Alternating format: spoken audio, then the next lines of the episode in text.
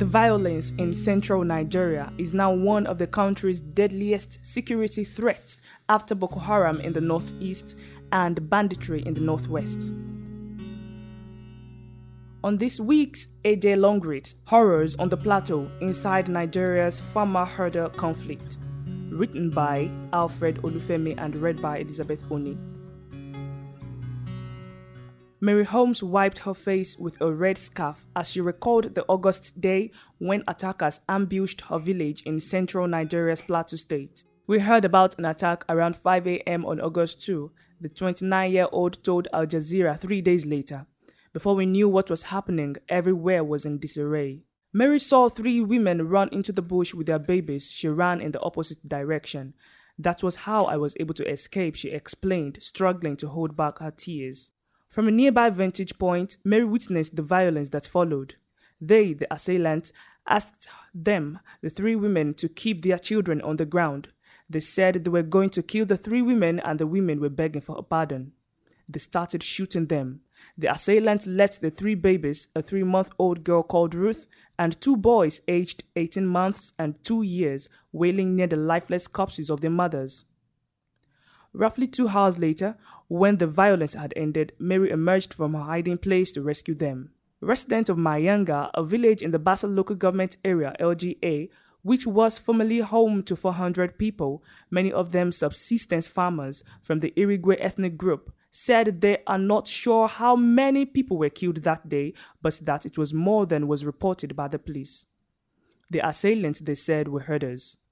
According to the authorities, between July 31 and August 2, similar attacks took place across communities in Bassa and its neighboring LGA Riyom.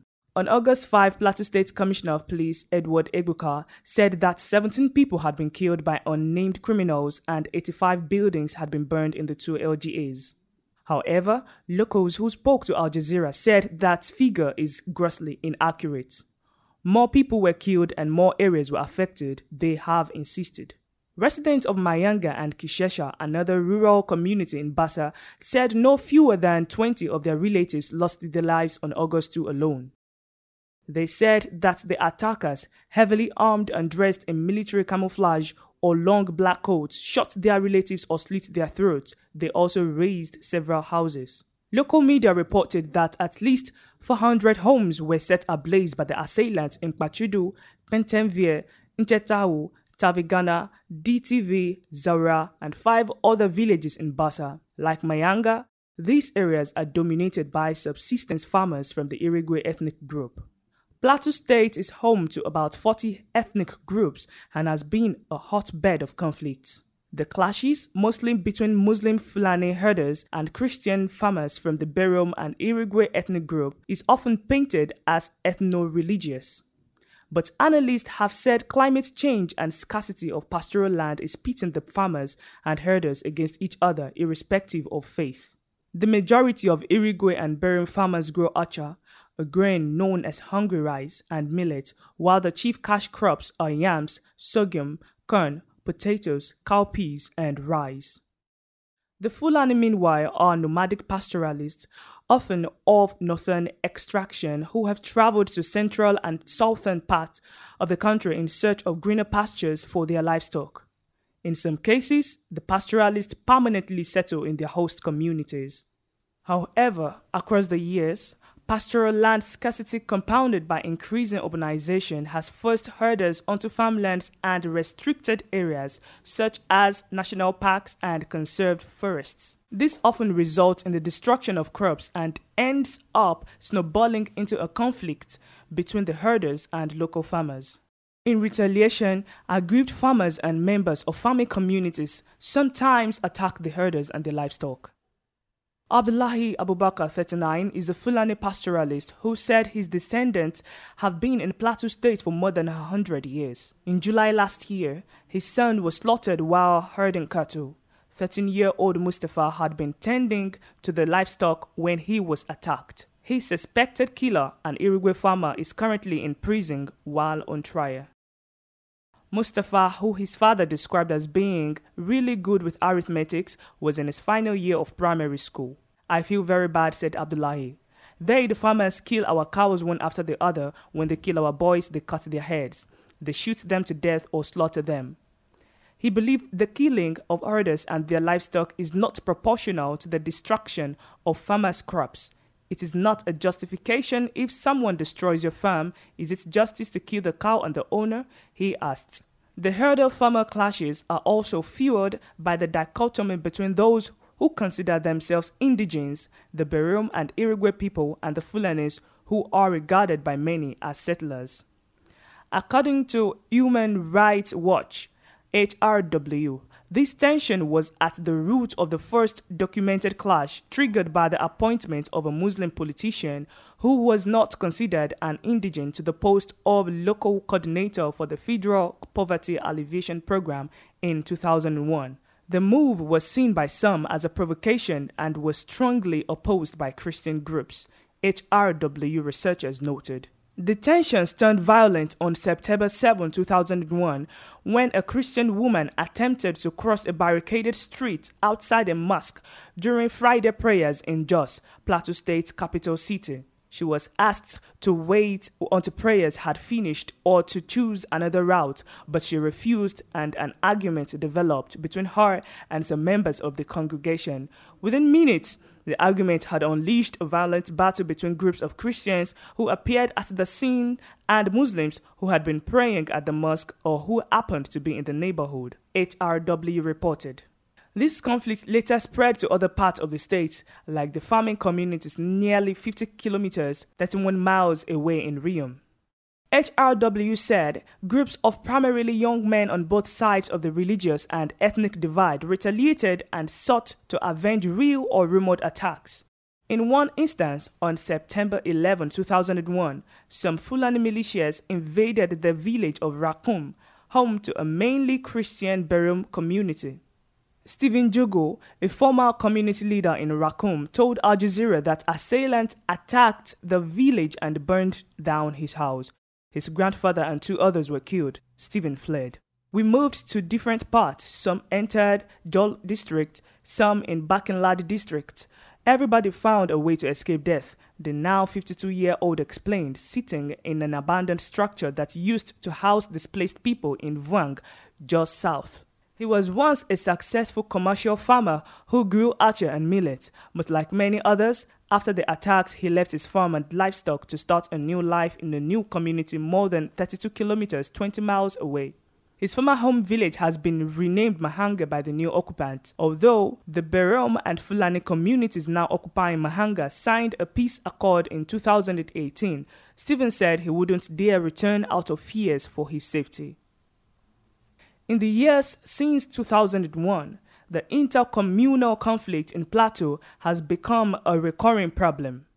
A Nigerian government investigative committee found that between September 2001 and May 2004, it resulted in the deaths of more than 53,000 people. Between 2001 and 2018, about 60,000 people were killed and more than 300,000 displaced across four Nigerian states due to the farmer herder conflict, according to a survey conducted by development and policy advocacy firm Sinaria Consult with support from Global Rights and Open Society Initiative for West Africa, OSIWA. Joseph Ochogwu one of the lead researchers on the survey and an associate professor at the Institute for Peace and Conflict Resolution, explained that of the 300,000 people displaced, 176,000 were in Benue, about 100,000 in Plateau, and 100,000 in Nasarawa, and about 19,000 in Taraba. The growing conflict now constitutes one of Nigeria's major security threats after the Boko Haram rebellion in the northeast and the banditry ravaging the northwest. After Mary rescued the babies in Mayanga, she made sure that the two boys were sent to live with relatives in nearby villages. Then she fled with her husband, a rice farmer, her two children, and the three month old baby girl, Ruth. With a baby in her arms, she trekked 20 kilometers 12 miles to the town of Kwal, where they took shelter with some distant relatives. Later that day, Ruth's father came to meet them, but he had to return to Mayanga to bury his wife, so he left the baby behind. In the days following the attacks in July and August, dozens of displaced people who had fled their different villages converged in Kwal. On August 5, Mary was among those gathered for a meeting at the town hall, where representatives of a local humanitarian crisis group had come to assess their needs. At the gathering sat Talatu Sunday, 33, who told Al Jazeera that she fled her village of Kikoba 20 kilometers 12 miles away in neighboring Kaduna state with her three children when the attackers came. Her husband, Yakubu Friday, did not make it. He was found around a river basin. He was slaughtered like a cow, not gunshots. Talatu said, crying. In Kikoba, the couple who first met when they were just children were potato and vegetable farmers who would cultivate their individual plots before combining their produce to sell. Now Talatu and her children, two boys aged 9 and 7 and a girl of 4, stay in her uncle's house in Kwal. Her dream of growing old with Yakubu shattered. Anything the God opens the door for me to have, I will use it to take care of the family, she said. If security were to improve, she hoped to one day return to Kikoba to continue farming on their now abandoned plot so that she might better provide for her children. 40 year old Sunday Madaki sat in Kwal District Hall wearing an oversized faded coat and torn shirts. He mopped his face with a dirty towel as he described how his wife and 12 year old child were killed in an attack on Kishesha village. We were not looking for trouble, we were just at home, and all of a sudden we started hearing sporadic shooting. Sunday asked his wife and child to flee, but the assailants trailed them and killed them, he said. If you're lucky to run away, you run. By the time you are running, they will trail you like a dog. He lost five members of his family in total. But I have forgiven them, the attackers, he muttered, explaining that his Christian faith teaches that vengeance is for God and not something for men to seek. Sunday and his remaining seven children now live in his brother's house in Kwal and will not return home until they are certain that Kishesha is safe. While suspected Muslim herders have attacked Christian farming communities, gangs of armed Christian youth have also attacked Muslims. In August, an attack on Muslims traveling through Jos for a religious event reportedly led to the deaths of more than 30 people. The state's government responded by imposing curfews. Abdullahi Ado, the Plateau State Secretary of Miyetti Allah Cattle Breeders Association of Nigeria, a group that represents the interests of the Fulanis, said both sides are at fault and to blame for not abiding by past peace deals. But he added the media had not been fair to the herders. When the Fulani are killed, they will be buried, but no media was broadcast, he said. Still, he said that he was hopeful that both groups can coexist without conflict, as they had for many years before. But Confidence MacHarry, a lead security analyst at SBM Intelligence, a Nigerian geopolitical intelligence platform, believed there is no end in sight to the clashes, which he said have followed the same pattern as other conflicts in Nigeria, starting out as being about resource control before becoming an ethnic conflagration, and then over time, religion shifts into it. Using media report, Confidence has tracked more than 177 deaths in Plateau State resulting from the other farmer clashes between 2019 and 2021. But local journalist Masara Kim said many deaths go unreported. Masara, who has lost two siblings to the crisis, said the attacks are becoming more sophisticated. When it started in the 2000s, you would hardly see 5 out of 200 people armed with guns, he said, explaining that back then Many used machetes and other crude weapons. Now, however, guns are more widely used. A special task force codenamed Operation Safe Haven has been deployed to Plateau State since 2001 with members based within 30 minutes of some of the villages attacked on August 2. But with the Nigerian security forces facing a Boko Haram rebellion in the northeast and banditry in the northwest, and with military operations taking place in more than 30 of Nigeria's states, confidence believed they do not have the capacity to tackle this conflict. Plateau State Police spokesperson Gabriel Uba said the police mobilize teams to communities when there are reports of attacks. We try our best to ensure that arrests are made and investigate, he explained.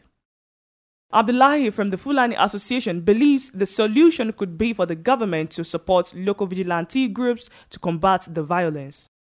Each community has vigilantes who know their hamlets very well. The government should empower the local vigilantes more. They know the nooks and crannies of their environment, he told Al Jazeera. Meanwhile, for a lasting solution, experts have suggested banning open grazing the system that allows indiscriminate grazing of farmlands by cattle, and instead promoting ranching, which would allow pastoralists to access a large expanse of land for grazing without encroaching on farmers' lands. Nigerian herders must accept modern animal husbandry, said Femi Falana, a lawyer and rights activist, pointing to Botswana, South Africa, Mozambique, Kenya, and Ethiopia, where ranching has been adopted. The worsening insecurity in the country, including the violent clashes between the herders and farmers, can only be seriously addressed if policymakers are prepared to abandon primitive ideas and embrace scientific solutions, he added.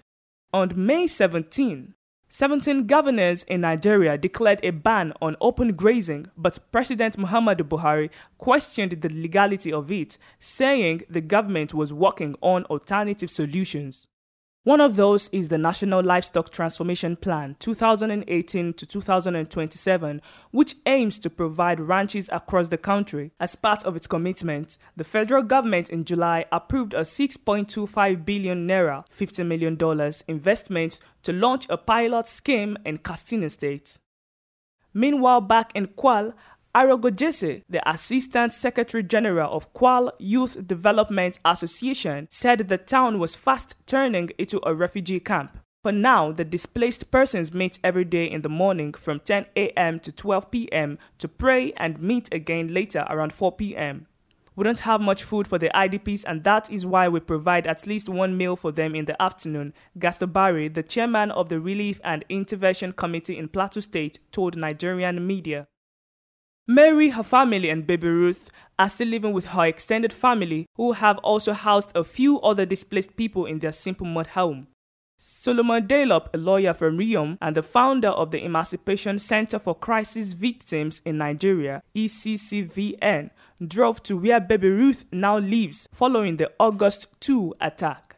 Mary told the ECCVN team that with nobody to breastfeed the infant, she was rejecting all food and feeding her was a challenge. Solomon promised to regularly check up on her and to assist with support from his organization. Mary has since told Al Jazeera that Ruth has gradually adjusted to her new environment and is feeding. The coming months will not be easy, especially with the uncertainty about where they will all end up. But for now, at least, Ruth is safe. Thank you for listening to this week's AJ Long Reads Horrors on the Plateau Inside Nigeria's Firmer Herder Conflict, written by Alfred Olufemi and read by Elizabeth Oni. Please subscribe to AJ Long Reads for new episodes every Sunday.